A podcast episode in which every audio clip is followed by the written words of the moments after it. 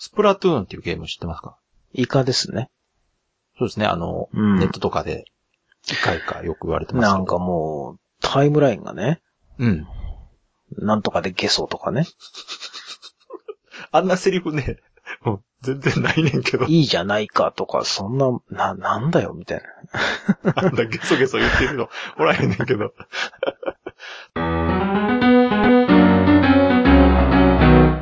いや、本当にその、ね、私たちのタイムライン見てるだけでも流行ってる感はありますけど、うん、世間的にも結構ヒットしてる感じ。いや、なんかね、久しぶりにあれですよ、渋谷とかのね、うん。TSUTAYAとかでも、はい。ゲームコーナーにこう Wii U のね、うん。コーナーがちゃんとできて、おうほうほう。スプラトゥーンの上りが立って、おー。売れてますみたいなのがボーンって出てたりするのを見ると、はい。あら、やっぱ来てるな、今。スプラトゥーン。ですね。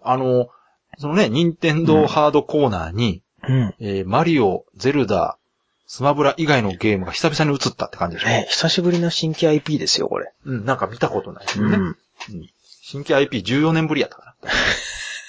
ピクミン以来14年ぶりって言ってます。すげえな。まあ、それぐらい IP に困ってなかったんですよ、あっこって。まあね。任天堂自体が。うん。そうですね。で、まあ今回そのね、スプラトゥーンの話をしようかなと思うんですけど。いいじゃないですか。前、この番組のどっかでも言ったかもしれないですけど、私 Wii U 持ってなかったんですよね。持ってなかったですね。私は持ってましたよ。そうそうそう。なんかゾンビ U の話しませんでしたっけ？あ、しましたね。ゾンビ U なんかの回でしましたね。Wii U ホラー映画ちゃいましたっけ？あ、そうでしたっけ？いいハードだよって話しましたよね。うん。ホラー映画、なんかゾンビっぽい感じが良かったみたいなね。そうですね。うん。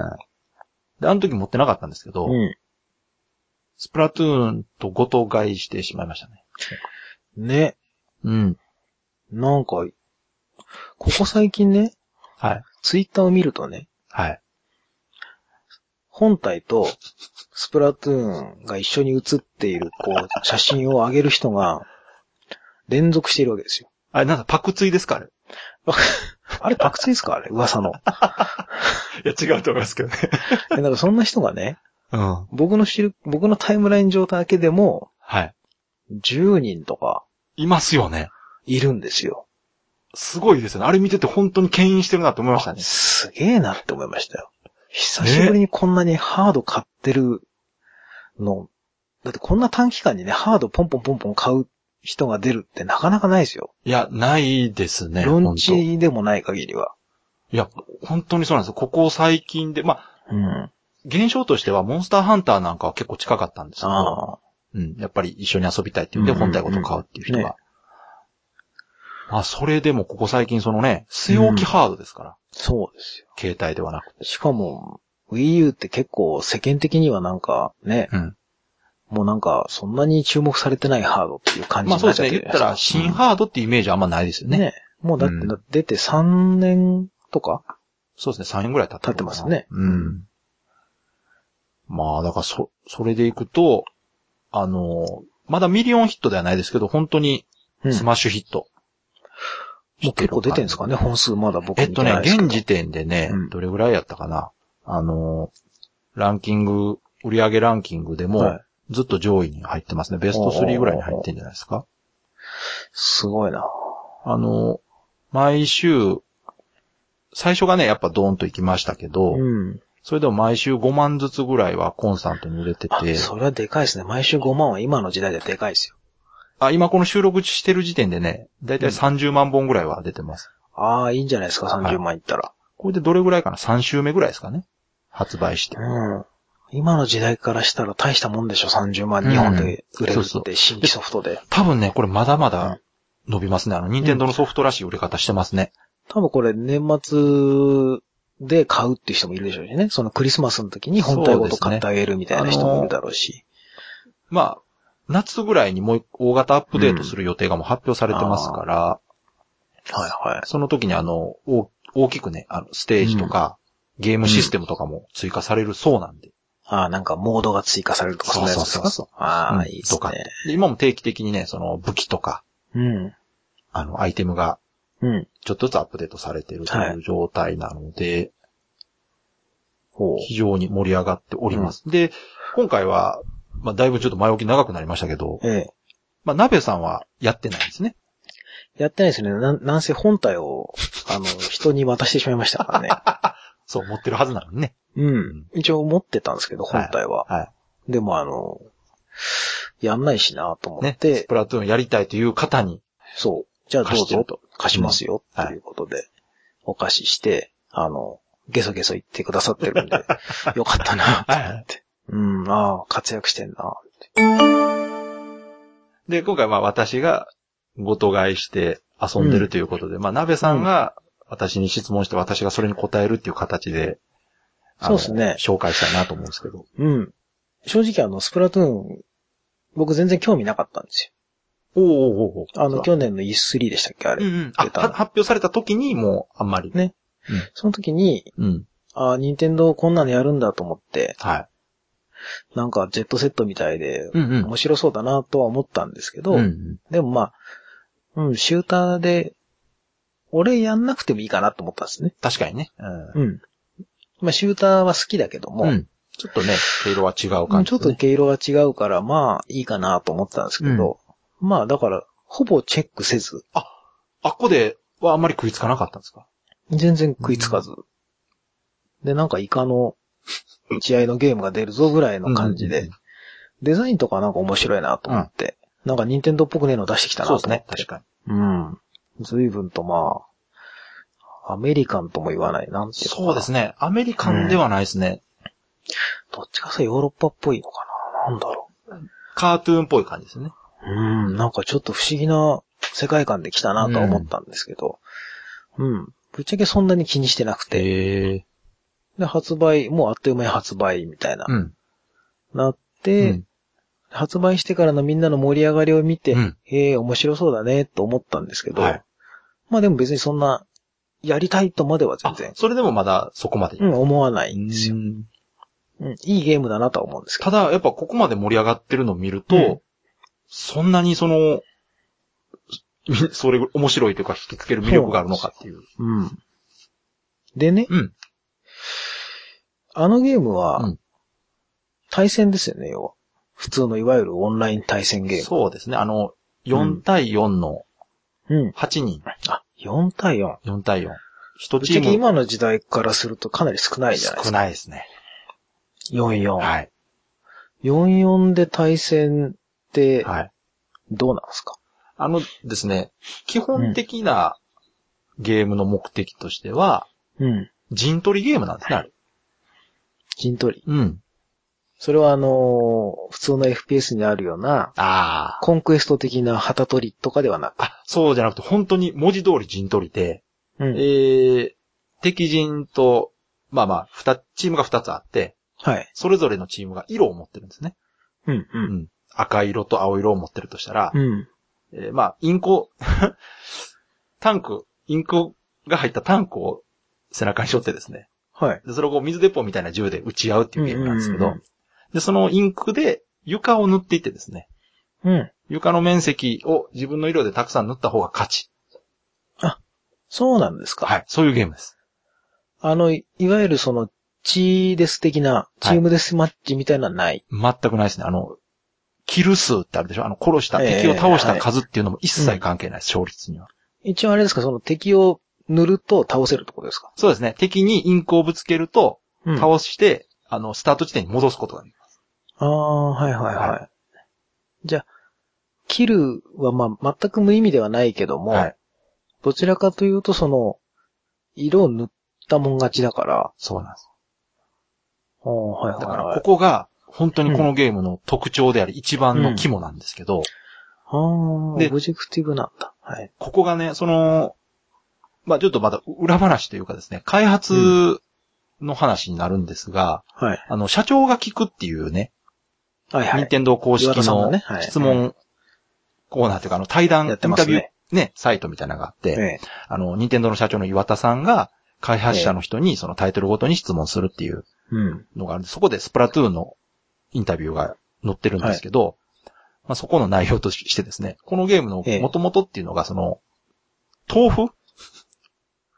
腐白い豆腐と黒い豆腐が、うん、炭を吐き合って地面を塗って、うん競い合うっていうプロトタイプのゲームを作ったのが元だと。豆腐。まあ豆腐っていうのは、まあ単純にポリゴンで四角作ったら箱じゃないですか。まあまあまあ、ええ。で、まあそれを豆腐って言ってたみたいなんですけど。単純に色塗り合い、うん、色を塗るだけのやつを作った、ね、普通の豆腐とごま豆腐の戦いみたいな感じで。で、豆腐だとどっちが前かわからないんで、前がわかるように花つけて、はいはい。で、そっからこうインクがドバーって出てこう、塗るっていう、すごいシュールなプロトタイプを作ったんですって。はい、ええ。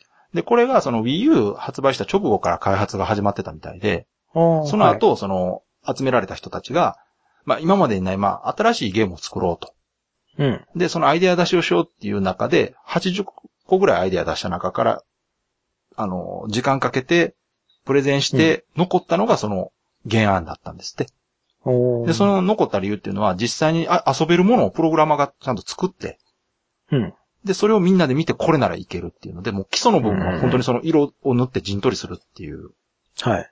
部分に関してはもう当初から全く変わってないらしいんですよ。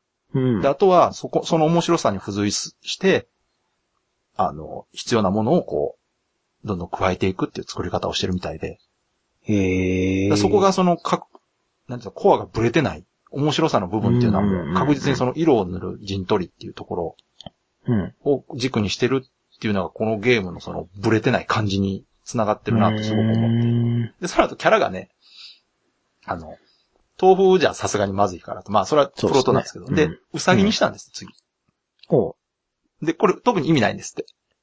なんか可愛い、なんとなく可愛いって言ったらうさぎかなって、はいはい。で、ところがやっぱ、うさぎにしたら、知らない人が見て、これなんでうさぎなんて言われるんです。うん、まあね。うん、で、いろいろこう、紆余曲折っていうか、結局その時に、印稿を吐くっていうとこから、うん。墨を吐くっていうところでイカに行ったみたいなんですよね。おう、うん、まあ、この辺はすごい自然な流れだと思うんですけど、うんうんうん、で、このスプラトゥーンに関しての開発者に対しての質問で一番多いのが、どうしてイカにしたんですかって聞かれるらしいんですよ。うん、そうですね。単純にタコでもいい。そうそう。でもいいと思うでしょ。うん。うん、で、イカにしたっていうのはそのさっきの経緯からいくと、やっぱり墨を吐くっていうところで、で、タコは実は、ストーリーモードの方でちょっと出てきたりするんですよね。敵がタコなんですよ。ああ、そうなんですか、はい。で、スプラトゥーンはイカ同士が陣地の取り合いをしてるっていう。ああ、そうなんですか。イカ対タコとかではないですか。基本はイカ同士が場所取りしてる。で、イカになったっていうのはですね、最初イカ星人みたいなやつが動いてたらしいんですよ。ああ、宇宙人的な。そうそうそうそう。はいはい。で、そのデザインでやってたけど、いまいちこう、ピンと来ないと。うん。で、その時に誰かがアイデア出したのが、別に、イカみたいな人間じゃなくても、イカでいいんじゃないかと。ああ、うん。イカと人間でいいんじゃないかと。うん。イカみたいな人間じゃなくて、その変身する人間とイカがいて、うん、それぞれが入れ替わるようにすればいいんじゃないかっていうので、うん、インクに潜るとかっていうアイデアも出たらしくて。ああ。で、そっからどんどんこう、じゃあこうしよう、ああしようっていう感じでこう、うん。世界観ができていったらしいんですよね。で、この作り方っていうのがすごく個人的にいいなと思って、うんうん、あくまでもコアな面白い部分っていうのはもう全くぶれないんですよね。うん。そこに対して自然にというか、その、納得する説得力のある設定がどんどんこう付けられていって、それによってゲームがさらにこう面白く広がっていくっていう。はいはい、これが、まあ、よくあるというかその、まずキャラクター作りました。じゃあこのキャラクターを面白く動かしてゲームにしましょうではないんですね。うん、まず遊びの部分を作ったと。いいですね。うん、でそこに、ま、面白いところを作って、そこに納得のいく味付けをしていったらこうなったってことですよね。だからこその面白さだなっていうのがすごくこのインタビュー読んで、うんうん、それは面白いに決まってるわと思いましたね。うん、で作ってた人たちはやっぱりオリジナルの IP で不安がなかったのか。っていうふうにやっぱ言われたときに、うん、ゲーム部分に関してはもう絶対自信あったっていうふうにやっぱり言ってると。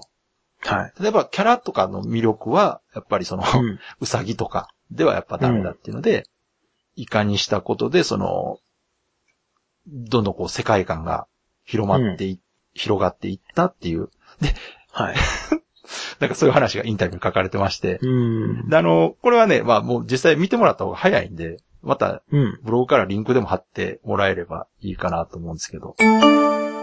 でもまあそういう話を聞いた上で、またちょっと戻りますけど。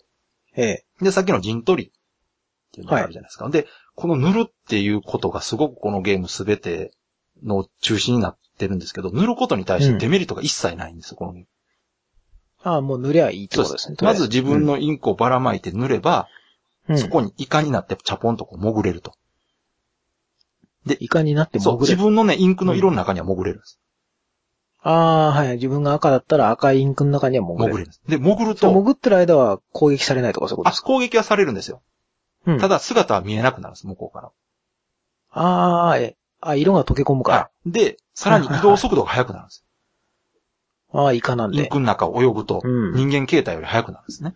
うん、で、例えば壁に色を塗ると壁の中も移動できるようなんです。ああ、縦軸も移動できる。全然いけます。はい、普通にジャンプでいけないようなところでも。そうです。登れます。ああ、はいはい。で、これが、その、インクを塗ることでどんどん言ったら、自分が有利になるんですね。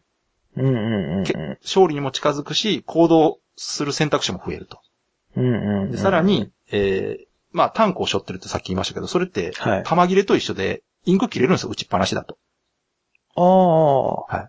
無限じゃないです。無限じゃないです。で、リロードするために何をするかというと、インクに潜るんです。あ、そうなんですか。はい、チャポンと潜ると、メーターがギューンと上がって潜ってる時間に対して、溜まっていく。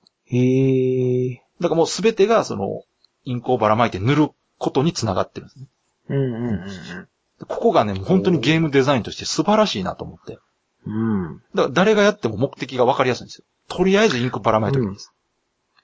そうですね。とりあえずインクを塗れば、行動範囲も広がって、とにかく有利になるから、とにかく塗らなきゃダメだと。で、極端な話、人を倒さなくていいんですか、うん、そうですね。塗ることで、倒してくれる人の役割、なんだ、役に立つんですか、ね、そうです。うん。で、よくね、FPS とかこう TPS シューターで問題になるのが、うん、もう前線出てってやられまくるから、後ろの方に隠れてると全然役に立たないじゃないですか、うん、普通のゲームって。うん、隠れてると。はい。ところがこのゲームは人がいないところを塗ることが勝利につながるんで。ああ。全く無駄にならないどころか、実はそういう人がいる方がチームとしてはすごく助かる。うん、そうかそうか。みんながみんなそう、最前線に出て。敵に合わないところで一生懸命塗った方が。そう。うん、バカバカ打ち合っていちいちこうスタートして戻ってまた帰ってきてみたいなことをしてると、うん、ロスになるだけなんで。うん。どっか一箇所で戦ってるうちに、一人が誰もいないところをどんどん塗っていくと。うん。普通のほらシューターだと、うん、激戦区があって、そうそう。そこに対して裏取りとか言うじゃないですか。そうなんです。結局は戦ってるところに行って殺し合わないとダメっていう。うん。うん、それじゃなくて、裏取りじゃなく、取るんじゃなくて、本当に裏取りですね。だからね。そうです。裏というか、関係ないところを潰すんです。そうです。色をね。はい。うん。だから、はいはいはい、ここが初心者でも入りやすいと言われるゆえんというか。うん。そっか。じゃあシューターだけど、はい、本当にあれだ、オブジェクトルールの極まった感じのシューター、ね。極まってますね。うん。普通のオブジェクトルールってのはね、大抵守る目標があるとか、うんはい、そうです。その陣を取ってそこを防衛するとか、はい、そこを攻撃するとかって、ね、結局は戦闘をしなきゃいけないんだけど、戦闘に対してのオブジェクトじゃなくて、はいうん、オブジェクトのために戦闘があるみたいな。そうですね。なんかちょっと逆転してるんですね。うん、面白いですね。うん。だからその、ゲーム部分としては、幅広くやっぱり遊んでもらいたい。うんっていうのもあるんですけど、うんうん、単純にね、多分作ってる人たちは、これが面白いからこうしてるんだと思うんですよ。うん、確かに。で、さらにそれを面白くしてる要素の一つが、そのインクの表現に対してのこだわり。うん、これがね、その、うん、まあこれ安く作ろうと思えばですよ。ペチャッと打ちましたと。はい。ペチャッとインクが垂れました。で、水たまりができました。で、終わるんですよ。うんうん、ところがこのスプラトゥーンはそこにもこだわりがあってですね、銃連射すると、水玉の飛ぶのがある程度ランダムなんですよ。おうおう。だから同じ位置から同じタイミングで撃ったところで同じように地面が塗られない。それは水玉の大きさがランダムってことですか？飛び散り方がランダムなんですよ。あ。ショットガンとかで弾の散り方がバラバラになるみたいな、そんな。ビチャビチャビチャってこう落ちるんですけど、うん、その時の落ち方が、はい毎回ちょっとずつ違う。へえ、うん。で、それは普通の銃の拡散とかそういうのではなくてですね、おそらく、厳密にはわかんないですけど、うん、全く同じようには塗れなくなってますね。あずっと同じ場所を撃ってても、同じようには塗れないとか、ね。そうですね。だから、うんうん、やってもらうとわかりますけど、その、定石ができにくいというか、うんうん、で、そのインクの表現に対してのこだわりもですね、その、言ったら地面が塗られましたって言って、ペタッと、うん、トゥーンな状態、マットな状態、うん、に塗られるわけじゃないんですよ。あ、そうなんですか。写真見てもらったら、キャラクターってすごいトゥーンっぽいじゃないですか。そうですね。でも、インクに関してだけはすごくリアルに表現されてて、なんかツルツルしてますね。ぬらぬらしてる。うんうんうん。ペンキを、そう。なんか、うん。厚いペンキが乗っかった感じ、ね。そうなんです。厚みの表現があるじゃないですか。うんうんうん。あれがちゃんと塗った後にちょっと垂れてじわっとこう、動くところが全部表現されてて、はいはい、これがね、塗ってるその気持ちよさにつながってるんですよ、すごく。ああ。見た目でわかりやすいですね。わかりやすいし、その、売ってる感触というか、そのね、うん、なんていうのかな、これやってもらわないとわからないんですけど、べちゃべちゃべちゃべちゃってこうインクを。多分、あれでしょ、子供の頃に、泥遊びしてた時の感じに近いんじゃないですか。泥団子を壁に投げつけて、べちゃってくっつくの見て喜んだことないですか？そう。多分ああいうのべちゃべちゃ感がすごく、うん、ゲームの中でも表現できてて、うんうん、でね、キャラの動きとか、そのレバー動かした時とか、打った時のレスポンスに関してもすごく調整されてるんですよ。だから、これね、アクションゲームやってないとわからないと思うんですけど、その手触りっていうか、うんうん、動かした時の気持ちよさ。うん。がすごく丁寧に作られてますね、これ。そこはさすがですね。これはね、まあ、作った方がインタビューでも言ってましたけど、ここに関してはすごくこだわって、うん、調整したと。うん。いう話をされてて、うん。実際そうだなと思いました。動かせばわかるこの気持ちよさ。うん、うん、うん。うん。いや、今聞いてて思ったのだから、そのなんか、細かい調整すごいしてて、うん。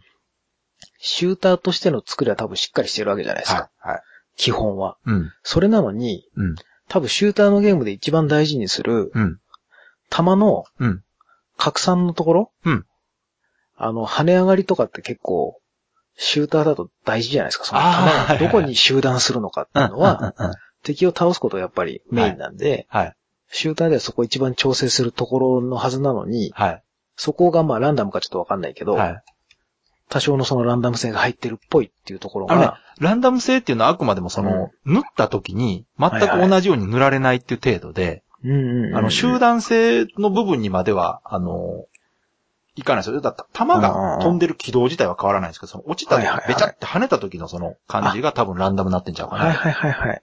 その、飛沫っていうかね、べちゃべちゃっと着弾した時の広がりが、そうそうそう。違うってことですね。多少ね、確かに射出した時の軌道も、ランダム性はあるとは思うんですけど、それは、言ったら、武器ごとに集団性っていうのが違ってて、ショットガンタイプと、普通のアサルトライフルタイプと、あとスナイパーライフルタイプと、もう一個特殊なの、ローラーってやつがあって、その4つがあるんですよ、基本。うん、いや、でもそのね、集団にしても何でもですけど、そこを、あえてその、ランダム性を入れるってのはすごい、冒険だなと思ったんですよ。あ、確かにね、そうですね。うん。それできるシューターってなかなかないだろうなと思って。うん、そうですね。そういうちょっとすごいなって、今聞いてて。まあ、そこはやっぱり倒すことが目的ではないっていうことが一番大きいかなと思うんですけど。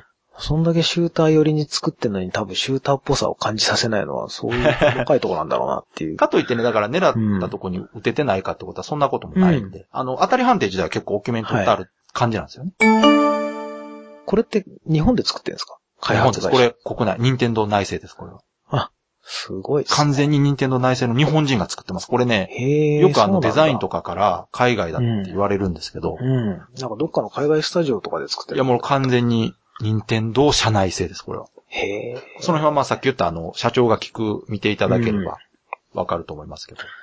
すごいっすね。いや、すごいです。だから任天堂ってそういうことをできる人たくさんいるんですよ。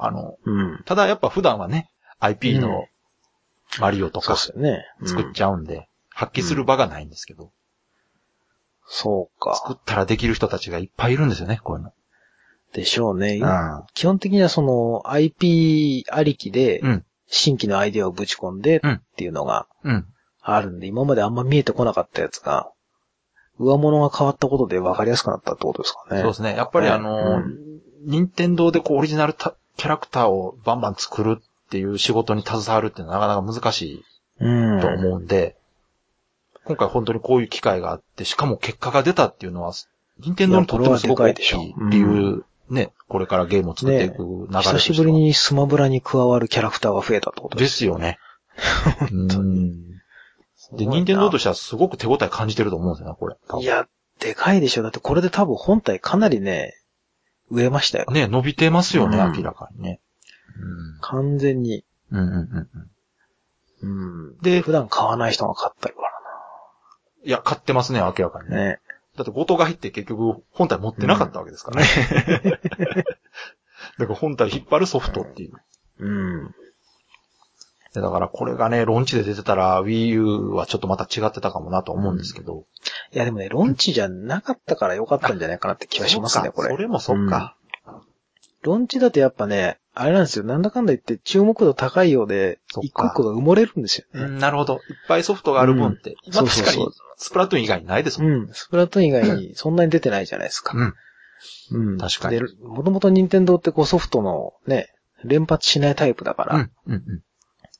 結構、それで注目度が高くなるから、うん、いいんじゃないですかね。まあ、だからね、その、実はこのスプラトゥーン自体も開発自体は結構長くかかってて、うん、まあさっきのあの社長が聞く中で言ってたみたいに、その Wii U が出たしばらくしてから開発始まってるっていう話なんで、うん、はい。数年かかってるんですよ。ね。で、初出しがあの例の E3、うん、去年の E3 かな？去年ですね。確か。で、あの時に映像を見たでしょ？ええ。で、あの時は、あのステージとあの武器しかなかったんですって。へえ。ずいぶん急激に。で、あっこから10ヶ月ぐらいで今の形に持ってったらしいんですよ。うん、すげえな。いや、だから本当私ね、あそこの PV の時点で、うん、あ、結構できてるやんと。うんうん。で、こっからすごい時間かけて調整するんだと思ったら、あそこの段階では全然できてなかったって、うん。じゃあ、調整する時間なんて本当少ない気がしますけどね。うん。ただ、その、遊びのコアな部分は決まってたし、明確なコンセプトがあったから、あとはもう必要なものを足していけばいいっていう作り方で作ってって今、ああなってるっていうふうに言ってたのはすごく納得しましたね。だから、あの時点でブレてたら多分違うものができてた可能性もあるけど、もう必要なものはこれで目指すべきはこれだっていうそのチーム、開発チーム全体のそのイメージがちゃんと同じ方向向いてたんでしょうね。いやー、なんか、ツイッター見てると、定期的に本当武器とかもね、うん、追加されてるみたいだし、結構細かくあれ全部無料で要はアップデートしてるわけですもんね。そうですね。うん。いいことですよ。まあ、サポートに関してはね、なんせ巨大資本の任天堂がバッと出てますから、ね、全く無料でどんどんアップデートされるんじゃないですか。ね、なんかちょっと嫌がらせかっていうぐらいにこの無料でどんどんコンテンツを出すっていうのはね、いいことですよ。そうですね。ね。いろんな会社が難しい顔しちゃうと思いますけどね。まあ確かにね、真似はできないですけどね、なかなかね、でもそこまで込みで多分もともと作ってたっていうぐらいの感じなんじゃないですかね。あえて、小出しにしてんのかな。いや、まあ実際、さっき言ったみたいにその10ヶ月で作ったっていうか、やっぱ作る側としてもまだまだ足りてない感じ。うん、実際ね、ステージ少ないし、うん。さっき言ったみたいにその、勝利条件っていうのは実は、さっき言ったのはノーマルモードなんですね。ほう。でもう一個ガチバトルっていうのがありまして。ああ、なんか聞きますね。はい。これが、なべさんがさっき言ってた FPS の陣取りの方なんですよ。ああ。ステージの一部分が、キーポイントになってるエリアがあって、そこを塗りつぶしたら、一定時間占領できるんですね。ああ、じゃあそれはいわゆるコンクエですね。そうです。で、カウントが減ってって、そのカウントゼロにした方が勝ち。はいはいはい。これがガチバトルって言われてる方で。はい。うん。こっちはそのより FPS でおなじみな。うん。よりシューター、いわゆる普通のシューターっぽいやつですね。そうです。うん。だから、そういうモードが今後そのさっき言った大型アップデートでも追加されるみたいで。うん、今実際ステージっていくつあるんですか？ステージはいくつかな？ 1、2、3、4、5、6ぐらいかな。あ、少ない。確かに。で、毎回バトルごとに、うん、時間がね、何時から何時までは、今回のノーマルバトルの方はこの2エリアです。ガチバトルはこの2エリア使います。あ、そうなんですか。はい。で、そっからランダムどっちか。2つのうちどっちかな。で、毎回ローテーションじゃないんです、ね。そうなんです。1日ね、2回ぐらい変わるのかな、そのステージは。それはなんでなんだろう。今のところ選ぶっていうのはないですね。勝手に。それなんなんですかね。なんか意味はあるんですかね。いや、ゆくゆくは、もしかしたらステージ選択もできるし、うん、8月のアップデートで入るのが決まってるモードの一つにフレンドバトルモードっていうのがあって、はいはい。今実はフレンドと遊んだりできるんですけど、フレンドに、うん、が遊んでるとこに入っていくだけなんですよ、今って。ああ、はい。要はパーティー組めないってことですか？そうそうそう。で、それが8月の大型アップデートで、フレンドだけ集めて部屋作って遊べるモードが入るらしいんで。あ、プラベができると。そうそうそう。で、その時に言ったらステージ選択とかもできるようになるんちゃうかなと思うんですけど。まあそうですね。プラベでステージ選択できなかったらちょっと寂しいですもんね。うん、だから、夏の時点でまたガラッと変わりますよ、遊び方。もう楽しみでね、今、まだ、友達と合流して遊ぶっていうのがね、うん、乱入するしかないんで。なんだろう、いろいろなんかすごい深い意味がありそうな感じしますね。いやいや、多分、辺は、でもどうかな、最初はいろんな人と、いろんなステージで遊んでほしいってことじゃないですかね。なんだろう、ちょっとずつ慣れさせようとしてるんですかね。あ、それもあるかもしれないですね。多分、FPS をやってこなかった人も大勢やるから。うん、ドラクエ10を見てるようですよね、なんかそれこそ多分一から全部チュートリアルぐらいのノリで今全部チュートリアルなんじゃないですか、実は。なるほど。うん。一人用モードが実はあって、そっちは実際チュートリアルになってますね。うん。多分それは本当に操作用のチュートリアルで、うん、そう多分オンライン対戦のシューターっていうのはこういうものですよっていう壮大なるチュートリアルを今やってるんじゃないですか。いや、可能性あります。だってオンライン、スプラトゥーンのオンライン何するかってこと、電源つけて、うん、ロビーっていうとこに行って、はい。フレンドのとこに混ざりますかっていうのと、うんバトルしますかっていうのとガチバトルっていう3つしかないです、選べん。あで、それぞれに入ると勝手にマッチング始まって、うん、で、ゲームがすぐ始まるっていうだけなの、はいはい。もう難しいこと何もないですよね。あえてやってんだろうな。多分かなりシンプルに狙ってるんですかね。うん、あとバトルの件もう一個あったんですけど、はい。制限時間がありまして。そう。3分なんですね。あら、短い。はい。これも、多分考えて作ってるんだと思うんですけど。3分。じゃあ3分経っての、面積で決まるところですか、はい、そうです。はあ。これが何回も続けて遊べてしまう秘密の一つなんですけど。うんうんうん、短いんですよ、一戦が。短いですね。必ず3分で終わるんで。へー。いや、FPS よくやってる人なら絶対わかるんですけど、はいはい、オブジェクトルールで3分って絶対ありえないですよね。ですね。普通考えて。ないですね。早すぎますね。短すぎますね、3分は。ぶっちゃけだって BF なんて1時間やったって終わんない時あるんだ。